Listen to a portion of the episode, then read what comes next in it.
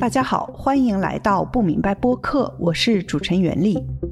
农民工是中国经济奇迹中不可告人的秘密。他们建起了高楼大厦、高速铁路和公路。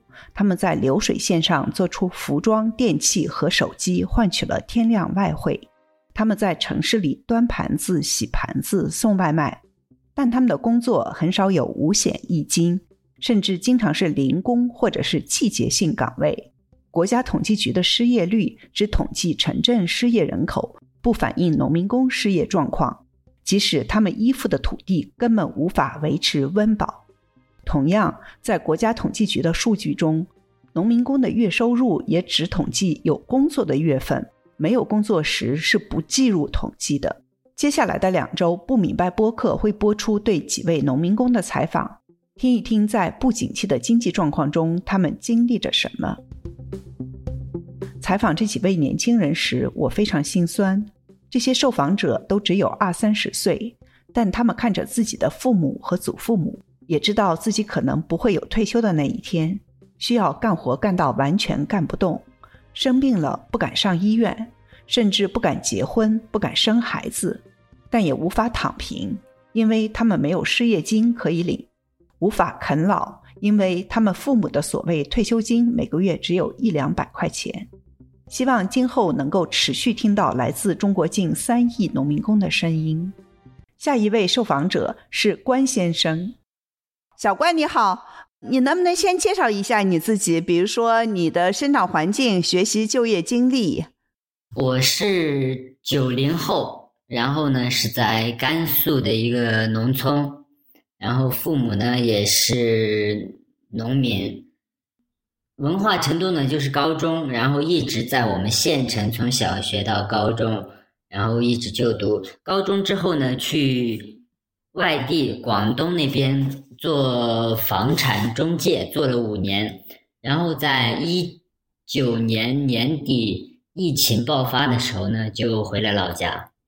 你做房产中介的时候，你大概的这个工作的情况是怎么样？你住在什么样地方？你大概的收入是多少？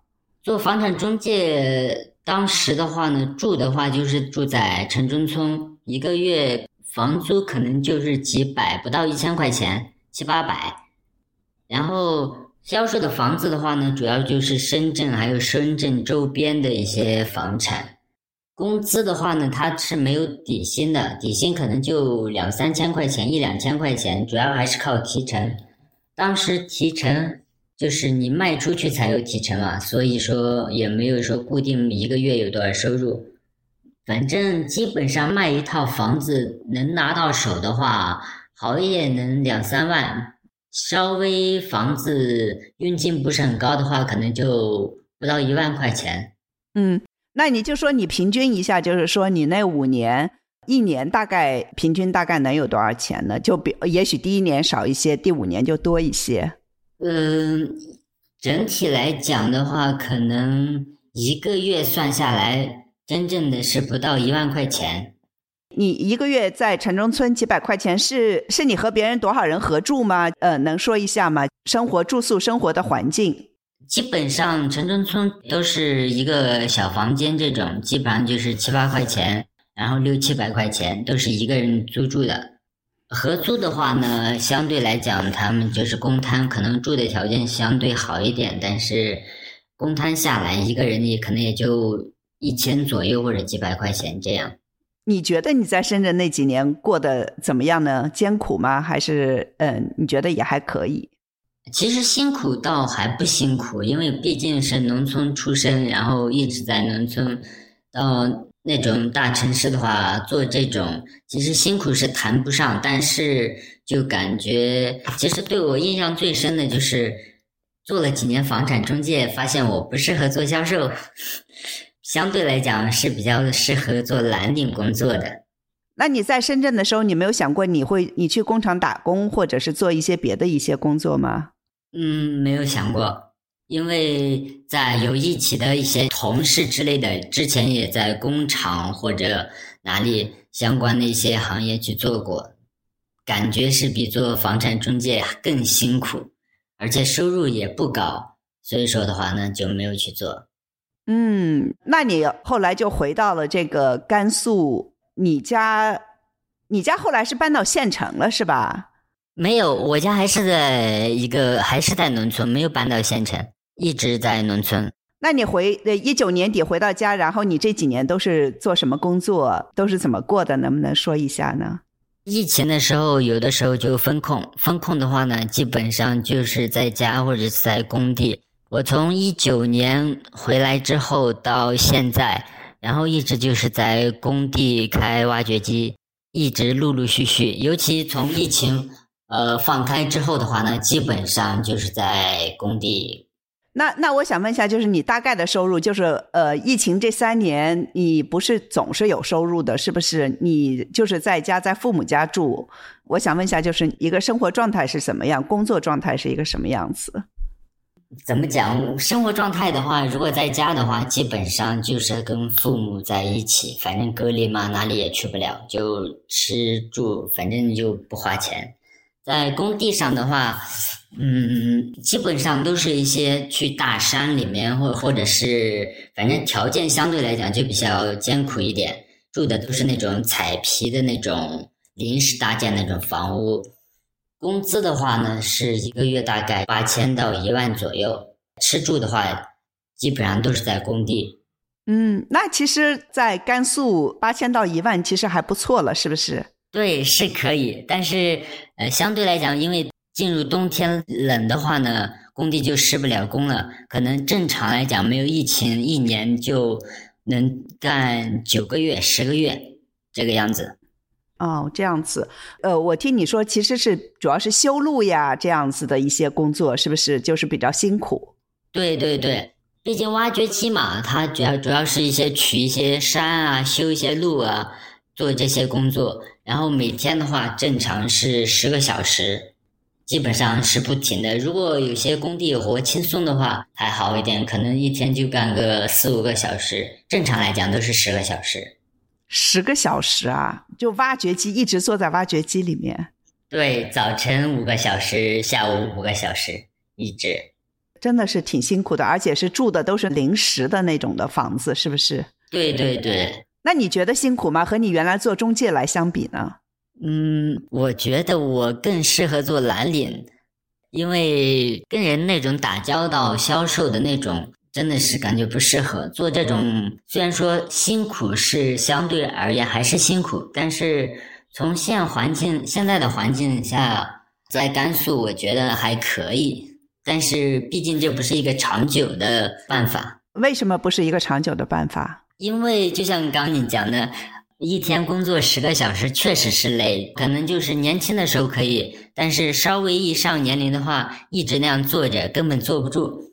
你这种工作难找吗？是是这样，呃，有两方面。我印象特别深的话，是从疫情之后，虽然说没有疫情了，但是整个在我们这个市县区的话，这种工程量就相对一年比一年少，这是一方面。第二个结款的话呢，是一年比一年难，拖欠工资的也特别多。整体来讲的话呢，是一年不如一年。你有被拖欠工资吗？有，我有一次，有一次是拖欠的不多，也就五千多块钱。然后实在没办法了，就找劳动局。然后劳动局可能打电话打了有一个多月，最后拿到手了。嗯，那是疫情期间是吗？嗯，对，疫情期间。那你怎么能够感觉到，就是说现在的这个工程的项目越来越少，然后这个拖欠越来越多呢？对，因为我们这个开挖掘机的话，基本上都是去一个工地，这个工地结束之后呢，你就要在我们有这种微信群，然后在哪里有工作，你又去打打电话去联系去找，不是固定的在某一个地方一直做，而是可能这个工地做几个月结束，又换另外一个工地。整体来讲，这几年下来的话呢，都会有这样一种感觉的。那这个挖掘机是你的，还是别人雇你来开的呢？别人的都是挖机的老板，然后雇我们，我们只给他们开。哦，这样子。你是除了这个每个月的这个工资以外，还有什么别的？我们所说的五险一金了，别的一些的福利的其他的有没有呢？这个是什么都没有，就除了这个工资以外，你要是不干活的话，就没有一分钱，各种保险都没有。然后现在不是那种偷税漏税嘛，然后呢，很多的话，老板发工资都是给我们发现现金或者这种微信转账，然后不走这种公司的流程，全部都是避税的。所以说的话，没有这些东西。你们生病了怎么办呢？我们生病就自己花钱，就这样，没有没有任何保障的。农村没有医保吗？不是有那个什么，没有那个所谓的新农保什么什么之类的吗？是是有，好像有这个医保，呃，这个是农村的医保，好像社保是没有的。看病的话，好像能报百分之六十几到百分之七十几，但是好多药的话是不报销的，还有像一些机械是也是不报销的。如果说你要是用一些进口的药，就是可以报销的是非常少的。对对对，而且是种类也比较少。那我想问一下，你因为不交任何的这种的社保了什么什么之类，所以我想你失业的时候也没有失业金可以领，对不对？没有，没有，没有这些东西。那你刚才说你的这个工作可能就是年轻的时候干一些年，等年纪大了就。呃，需要找别的活。我我想问一下，就是你打算干到什么时候？然后你以后呃有什么样的打算？去找什么样的工作？其实说心里话，整个人是迷茫的，因为环境又不好，而且身边的资源又有限。其实来讲，真的没有什么特特别大的选择，也确实是不知道该怎样去做。嗯。那你父母呢？父母一直都是在农村吗？呃，你小的时候他们有出去打过工吗？对我父母都一直在农村，然后就是靠种地。我记得小的时候，可能我父亲就会跟村里面的一些其他的一些男性出去打工，女性的话就会留在家里看孩子或者种地。然后后面，尤其到最近一几年的话，可能。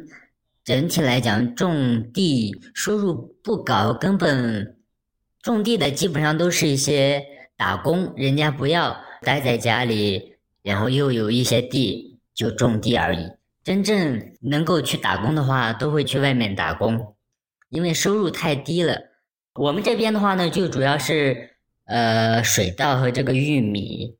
水稻的话呢，基本上就是没有人种，就是那些。出去打工打不了工的人去种，然后就是守一个他们家的一些地，然后不要被别人侵占而已。为什么不种水稻呢？那然后种什么？种玉米？对，因为水稻成本太高了。呃，像我们这边的话，每一天这种临时工一天可以到一百五到一百八，好一点的话，一天一个人可以赚两百块钱。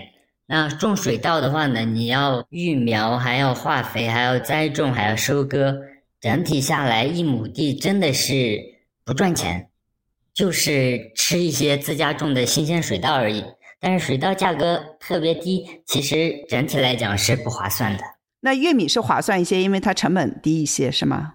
对，一是成本低，第二个是不用太多的人力去投入。就只是浇水施肥，就固定那么几天，那几个阶段，浇完之后，你有闲的时间也可以出去近一点的地方去打工，去赚一点钱。你们家大概有多少亩地呢？我们家水稻的话呢，现在都是让别人去种；玉米的话呢，可能就五六亩左右。那那你父母他们大概收入呃有多少呢？一年？收入其实没多少，可能就几万块钱吧。然后我父亲就像我刚说的，可能忙的时候在家里面帮着种地干嘛，闲的话就在附近去打一下工。做什么样的工呢？就是因为有亲戚嘛，在附近可能包一些工程，然后打一些闲工，不是特别重，反正就是呃看一些厂子啊，或者是帮着做一些小工之类的工作。嗯。那大概收入多少呢？呃，如果干活的话呢，基本上一个月在五六千左右，一天一百八到两百这种。但是，一年的话呢，可能能做个两百天左右的这种，这种就不是按月了，就是按天，你干就有，不干的话就没有工资。那你结婚了吗？我没有。我还单身。那你有结婚的打算吗？或者是，嗯，你家里面人是怎么考虑的呢？家里面的考虑，父母就毕竟是农村，然后呢，没有太多的这种想法，就是说白了，就是传宗接代，没有其他的一些想法。自己的话，怎么讲？结婚也好，不结婚也好，反正日子都挺难过的。说真真心话。对于我来讲，还是如果能够遇到合适的，就还好；遇不到合适的话，也就单身，就这样。我我听说现在农村结婚的成本非常高，很多人结不起婚，是这样吗？是这样，特别严重。我们所在的地区，基本上每个村，有些村的话可能小一点，有些村大一点，大概就一两千户左右。基本上每个村的话，就都有。三四十、五六十个单身到可以结婚的年龄的这种男性都没有结婚，然后这边彩礼还还好，正常的话可能就十二万多到二十万左右。嗯，你觉得还好是吗？但是也需要房子、车子什么什么之类的是吗？都是需要的。对对对，是这些都是需要的。我我不知道你你你一年挣个十万块钱，我们满打满算是吧？嗯，你还要自己去生活，嗯，还是要存好好多年才能有这样子的钱，就是十二万、十几万不多吗？是是多，但是整体都多，你只是说这个数字而已。那从我的角度来讲的话，你可能辛辛苦苦攒好几年，结婚生小孩，然后呢，你这个未来对未来的这个工资。这种状况你是没有保障的，更别说小孩的教育，然后父母的医疗养老等等，甚至包括你自己的工作以后都是不确定的。所以说的话呢，风险很高，也不太敢花钱，是不是？对，根本不敢花钱。我身边的有很多村里面的一些朋友，可能有些在工厂，有些在菜市场做一些批发这种生意。给别也是给别人打工，有的时候每个月发工资发下来，还了房贷或者车贷，每个月可能紧紧张张的，有的时候还不够，就这样，这是普遍的一种状态。嗯，那你自己呢？你自己给自己有没有定一个目标？我每个月存多少钱？呃，反正我的吃住的话，基本上都是在工地，基本上除了。呃，家里面有的时候买东西啊、买药啊之类的会给一些，基本上大多数都会存下来，因为现在太不确定了。既然已经做了这种工作，那就做下去，反正也没有更好的选择，做着，然后存一点钱，然后过几年之后再说，就这样。嗯，我能问你现在大概有多少存款吗？存够了娶媳妇的钱吗？那没有，而且这个存媳妇怎么讲？呃，太没有保障了。毕竟，不管男孩也好，还是女孩也好，就是目的就是传宗接代，很明显的我们这边。然后呢，基本上经济来源都要靠男方。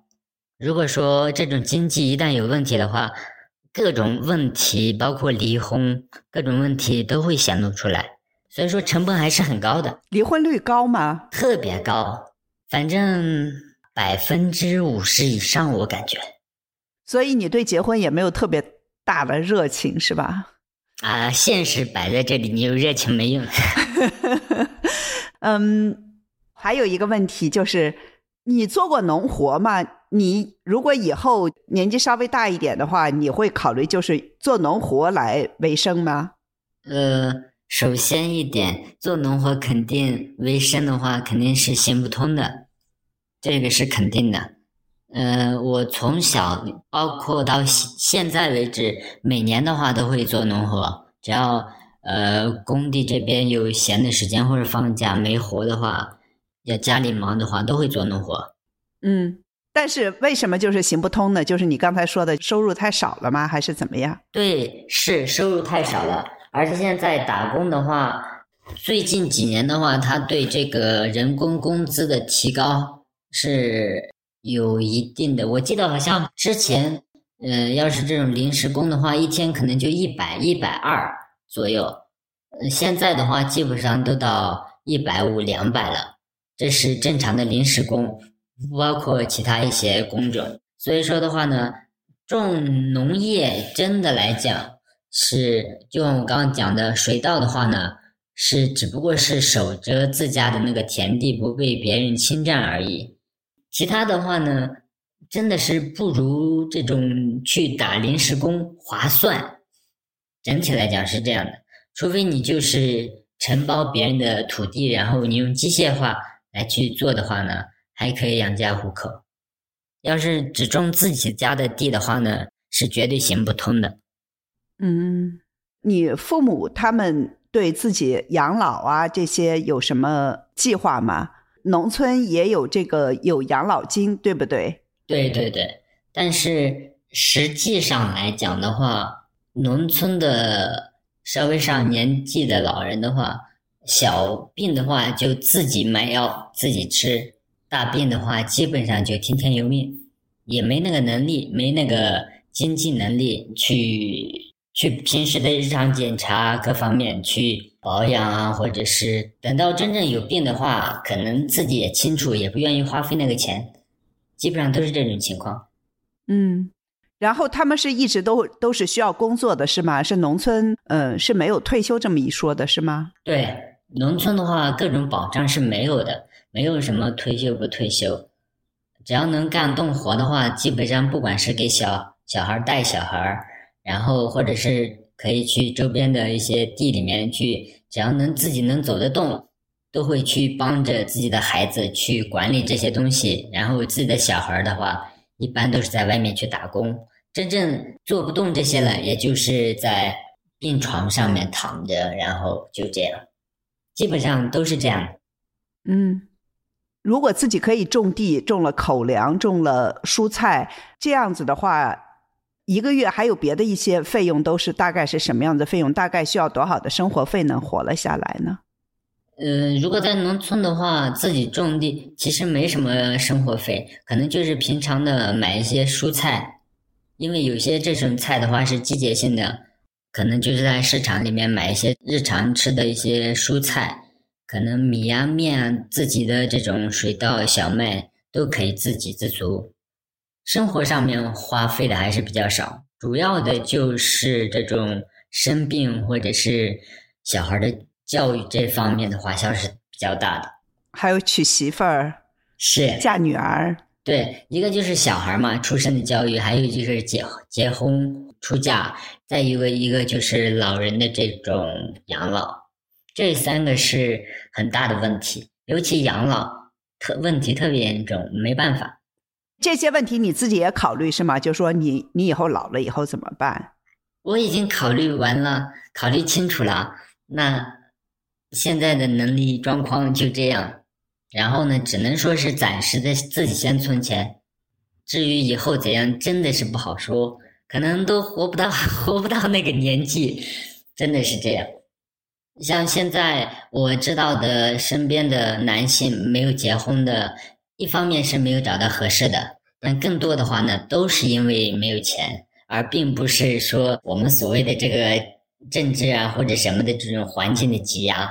这个真的是没有很少，他们意识不到，大多的都是缺钱，对，就单纯的缺钱。嗯，那我想问一下，就是在去年呃疫情风控突然放开以后，这个我们对农村的情况实际上了解的非常非常的少。我想问一下，你们那边的感染情况呃是怎么样的？有没有人死亡呢？嗯，很多很多。我妈妈的话也是今年三月份因为疫情走的。因为我们这边农村不像城市，呃，人去世的话都是在殡仪馆。那我们这边的话呢，基本上去世的话呢，都是要首先要买这种寿材，可能有些的话放开之后，他还会在家里举办这种葬礼。那农村的话呢，基本上葬礼队的就那些，那个时候葬礼队直接都忙不过来，一天的话呢，可能好几家。葬礼根本排不过来，呃，寿材铺的寿材的话呢，全部都已经抢空了。嗯，嗯，你为什么会翻墙上 Twitter 呢？对，这个是我要特别想说的一句，因为我之前不是在深圳卖房做房产销售，然后呢有加入过一个线下的一个科技手机的一个怎么讲呢，叫聚会，然后呢有一个微信群，那在那个微信群里面的话呢，经常就有人会发这个分享软件，然后呢我就很好奇，就加入进去，加入进去之后呢。我记得有一段时间特别对这个逻辑特别感兴趣，然后搜索书，国内的书的话呢，搜索好久好久，没有一本我想要的书。然后通过这个翻墙软件，我上谷歌搜索的话呢，就搜索到了一个叫付志斌那个洗脑的历史，还有那个编程随想，还有这个李颖，就推特上的李颖，这三个的话呢，对我的这个。特别重要。然后我是把编程碎想的那个他写的那个博客，有关于这个发生的事件，然后全部都看了一遍。后面这个推特上面李颖的那个语录，我也是哇，觉得真的是说的太好了。然后一点一点，我是怎么讲呢？成熟的比较晚，能够一步一步很偶然的机会。遇到这些东西，然后一步一步在提高自己，也是很幸运。嗯，还有什么问题我没有问到？你觉得你特别想说的呢？因为就是农村的题材，我真的不是很熟悉，很不好意思。嗯，其实问的基本上大概都这些。我有特别有一个想说的，就是因为在现实生活当中，有些事情的话，他是没有办法跟身边的人说的。然后呢，也特别想借这个节目，通过，因为听众真的是五湖四海哪里的人都有，所以说我特别想期待看一下这种评论，有关于对我的一些建议，然后我特别想看这方面的一些东西。嗯。你是觉得你你不知道自己以后的生活该怎么安排是吧？你希望听到别人给你一些建议，是这个意思吗？对，是这样的，因为在现在的现有的环境下，对未来的话呢，其实真的是不知道该怎样去做。谢谢你，小关。谢谢袁丽姐。好，那先这样，拜拜。好，拜拜。